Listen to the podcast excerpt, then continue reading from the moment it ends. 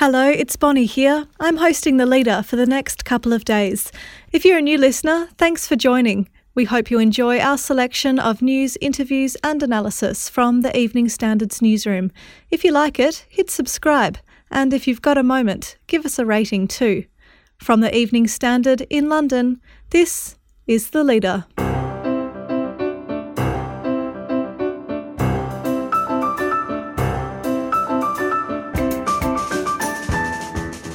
Hi, I'm Bonnie Christian. The UK secures early access to 90 million promising coronavirus vaccine doses. The hope is at least one or a combination of, of, of them will turn out to be successful. The Evening Standard's Nicholas Cecil says it's a big step in the right direction, but it's still uncertain if they'll work.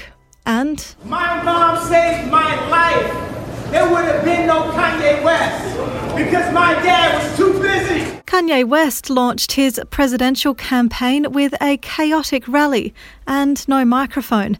But how seriously should we take his bid for the Oval Office?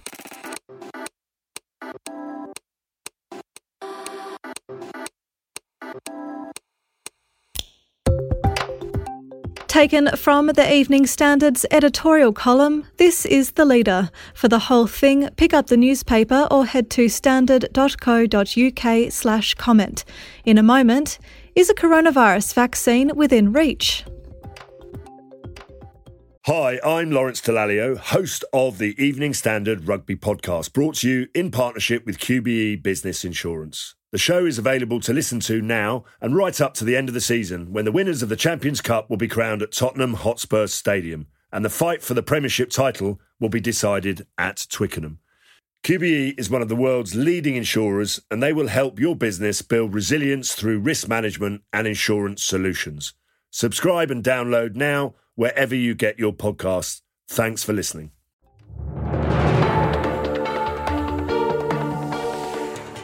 The race for a coronavirus vaccine has hit a major milestone. The UK government has secured early access to 90 million doses of what the government calls promising vaccines being developed globally.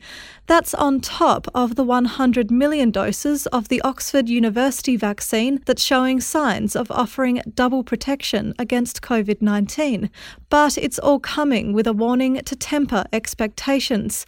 We're moving at an unprecedented rate, but a widely available vaccine could still be many months away, if it comes at all. Our editorial column says we're still in the middle of a pandemic and we can't be complacent. If a vaccine was available that could limit the threat of coronavirus, we'd want to get hold of it fast. The government is doing the right thing by spending heavily now to buy millions of doses of promising vaccines, even though we don't know if they will work or if the money will be wasted. But even if it is safe, will it limit infection for long? Will it be potent enough to help the elderly? Will COVID 19 prove as elusive as the common cold and keep changing to dodge efforts to wipe it out? What we do know is that short of a treatment to limit the health impact of COVID or a vaccine to restrict its spread, social distancing will have to go on. Australia, Japan, and Israel, countries which did brilliantly to restrict a first wave, are now being hit by new spikes. So a vaccine would be applauded worldwide, which points to one other thing which matters.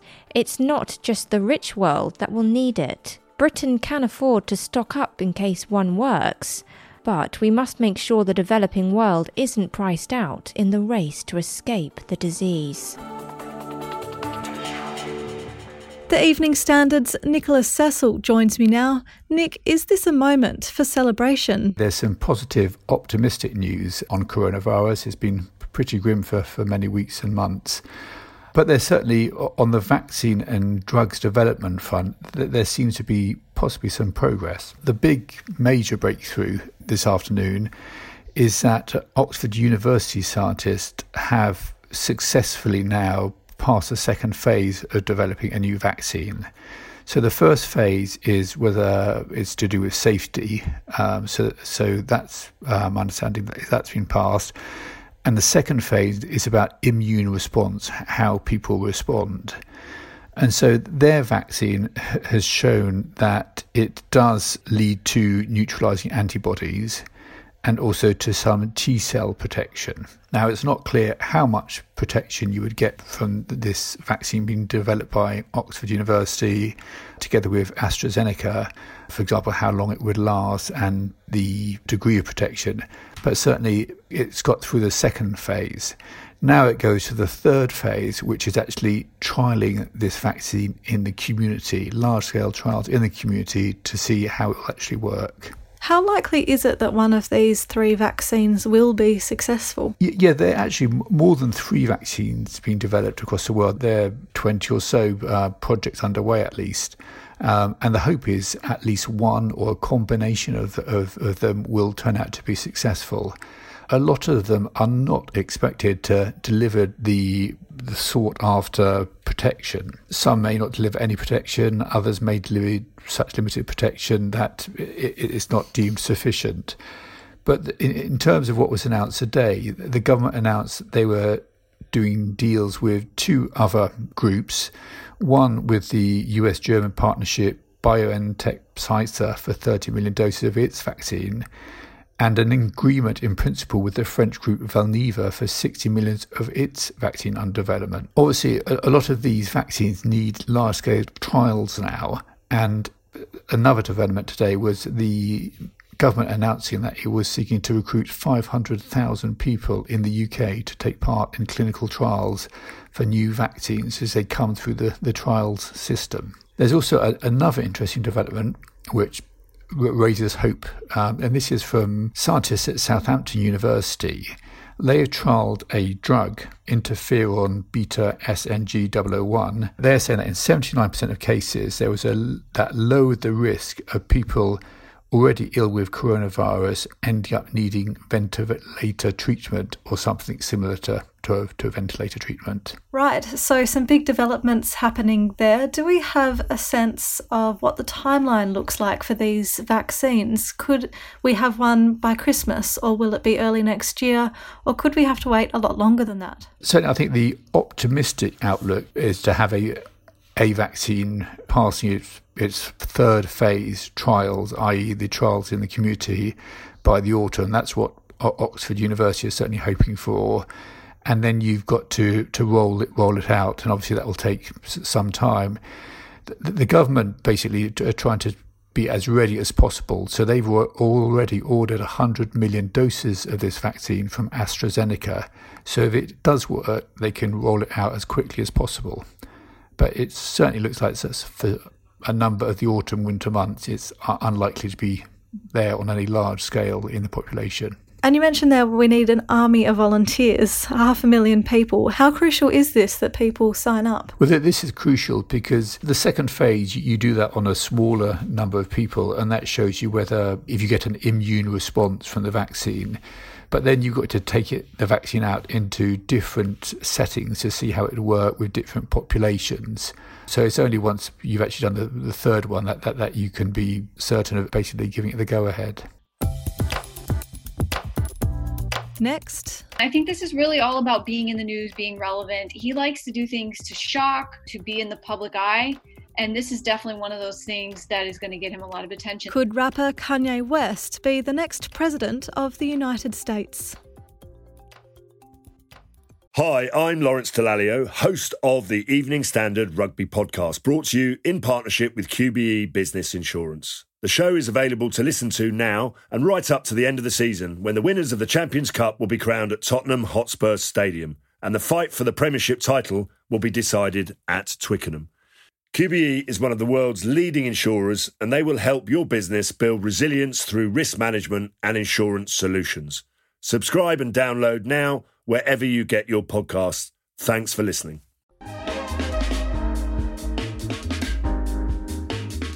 A tearful Kanye West took the stage in Charleston, South Carolina on Sunday in his first presidential campaign rally that did little to clarify whether his bid for America's highest office was genuine.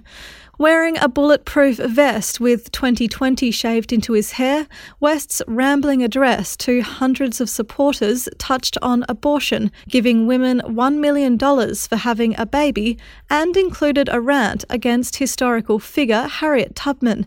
But is this all just a promotional stunt? Or could West's campaign have an impact on the result? Natasha Lindstaedt from the Department of Government at the University of Essex joins me now. Natasha, is this a legitimate run for the presidency? He is just one of these people that likes to get attention, and this is just one of these attempts to get attention. I think that he is generally a very political person as he's become more in the public eye uh, about political matters. In fact, the first time he was uh, talking about politics was after Hurricane Katrina. And there was a big fundraiser, and he went on stage and he said that President George Bush Jr. at the time didn't like black people. One of his early political statements. Uh, he seemed to be someone whose policies, if you want to call it that, uh, were more aligned with the Democratic Party.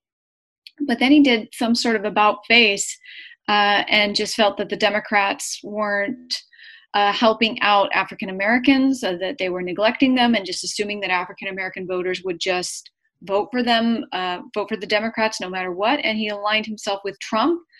Uh, and then very recently, he just said he was going to be uh, running for president. He made the announcement at a big music show.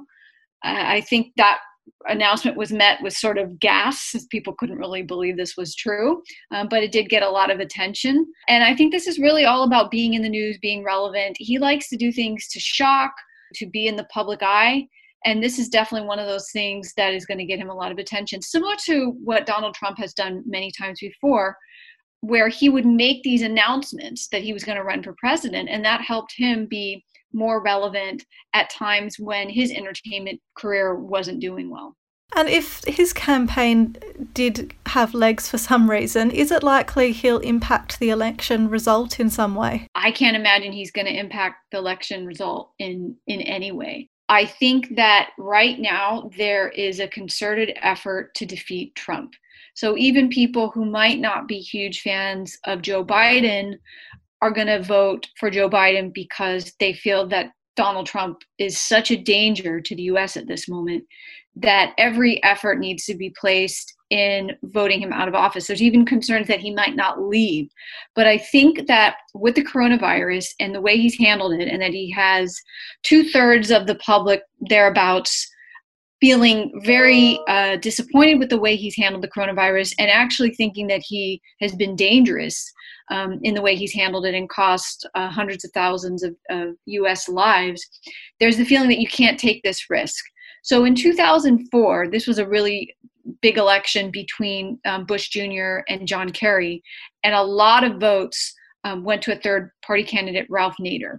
And I think there were a lot of lessons learned from that experience for a lot of the Democrats.